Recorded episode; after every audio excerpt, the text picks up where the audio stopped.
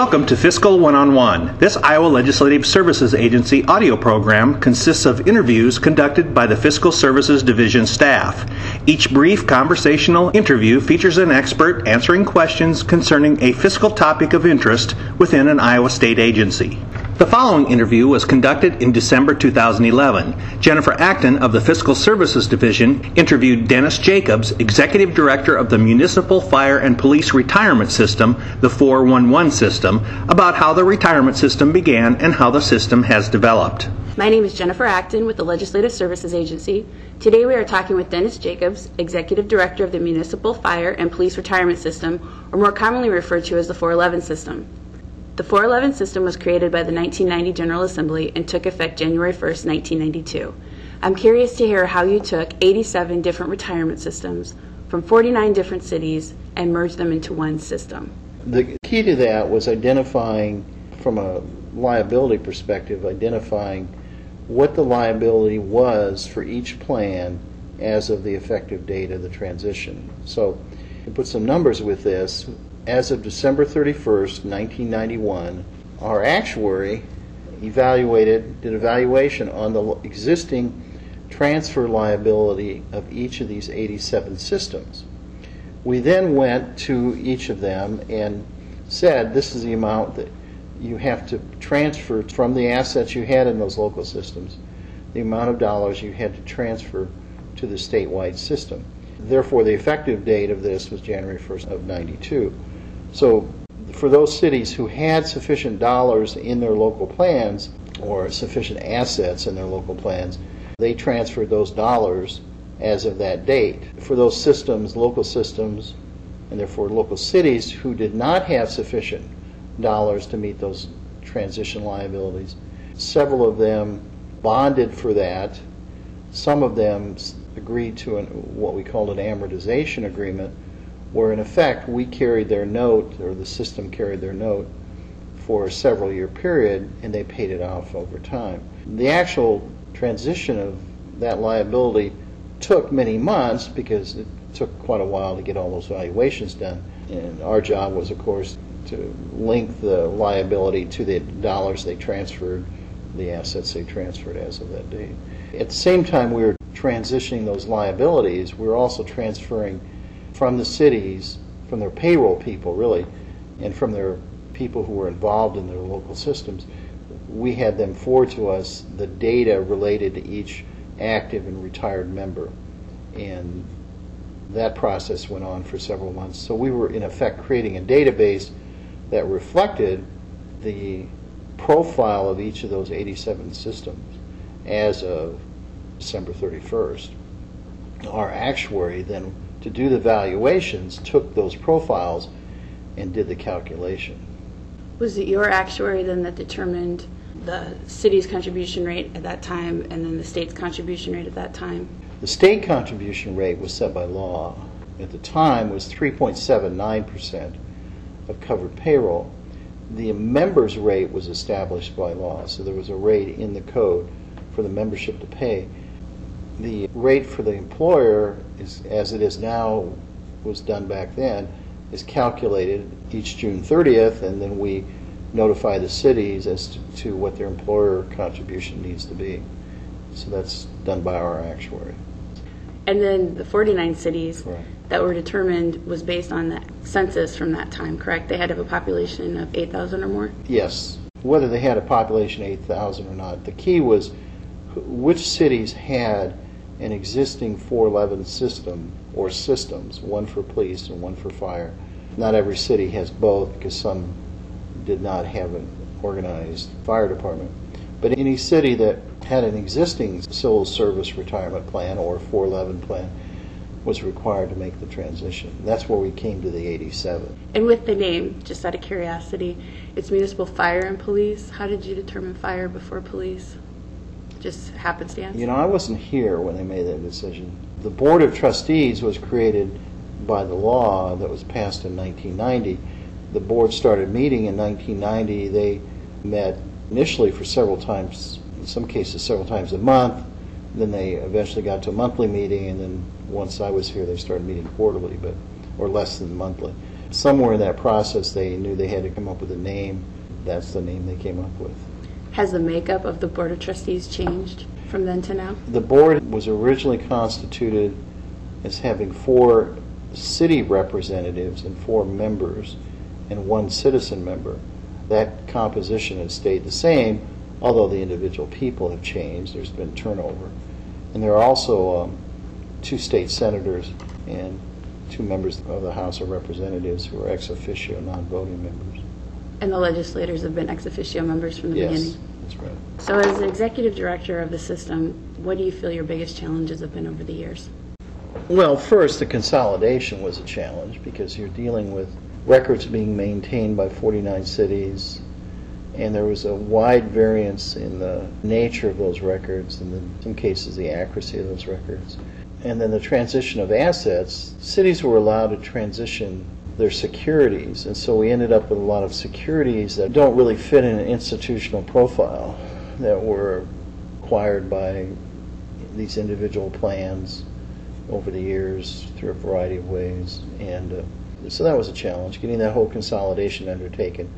And then related to that, secondly, is updating those transition liabilities has been ongoing, although recently it's finally started dying down. But we've had a number of recalculation of the transition liabilities because the information has been provided later, and so the cities have had to pay additional because they had provided us different start dates of employment than actually happened, that type of. So that whole transition was one issue.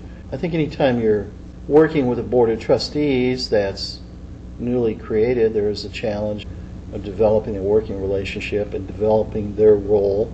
And the statute provides what they're supposed to do, and that's been an opportunity for growth for them. It's always important to look at the investment markets. There's been a lot of volatility, several different periods that have created financial losses to the plan. The most recent one, of course, was the 2007 2008 Great Recession. Well, that's put a lot of burden on the financing of the plan, and that then translates through to contribution costs for the employers. So that's a third area, is, is having an effective long-term investment program I'd probably be remiss if I didn't say working with the legislature. I've done this for 30 years, both here and when I was at IPERS. And I've always enjoyed it, and I always respect what legislators do, but and what they're challenged by. But a big part of it is the educational process. I always find legislators to be very interesting in what we do and uh, desiring to learn. The vast majority of them have always had that orientation. I think that's kind of what draws people to the legislature partly. So that, that's a challenge.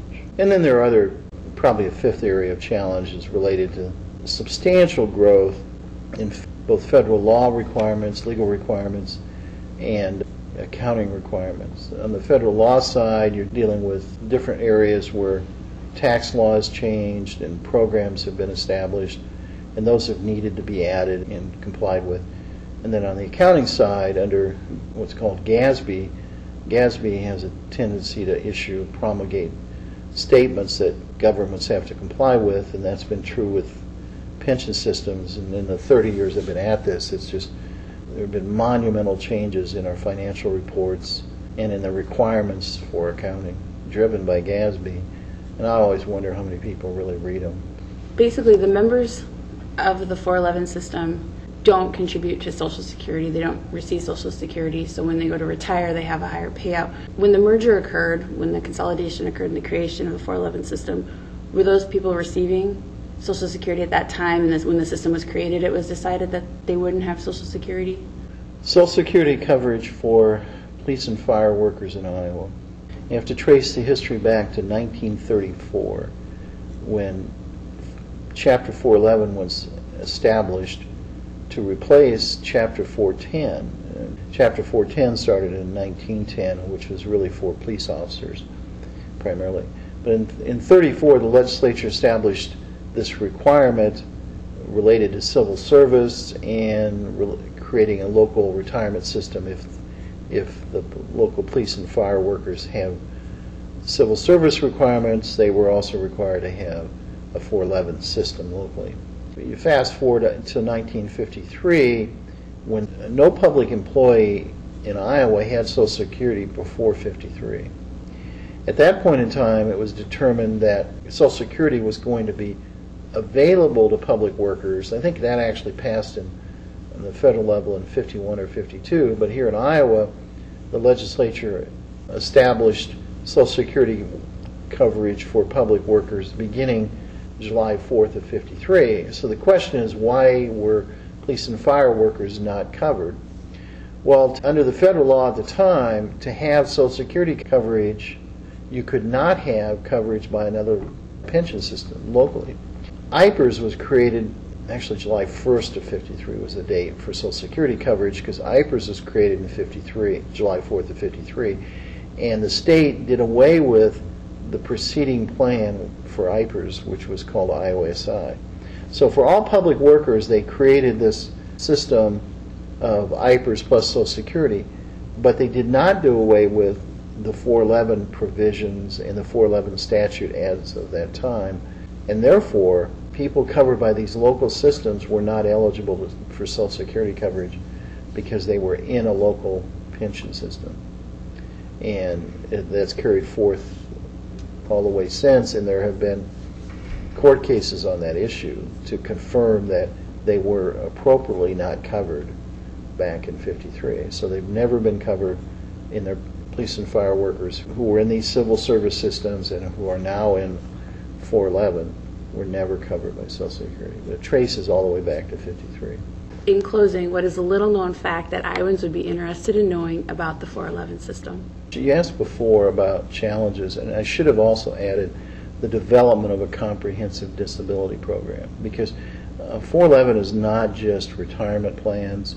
Many people who work with local governments understand there is this disability provision too, but uh, I don't know that everyone, when they think of 411, realizes the extent of the disability plan. And it's very comprehensive. It's targeted at the work requirements police officers and firefighters and their ability to continue in that capacity. So it's a very comprehensive program that accounts for somewhat over a third of the total liabilities of the plant. Having said that, these workers are not covered by workers' compensation, so they don't have workers' comp insurance, they have 411 disability coverage. Many people know that, but I, I think generally everyone just thinks about the pension aspect of it and not the disability part of it. Thank you very much, Dennis. This has been Yeah. great. It's been very informative, and I appreciate you taking the time to meet with me. Sure.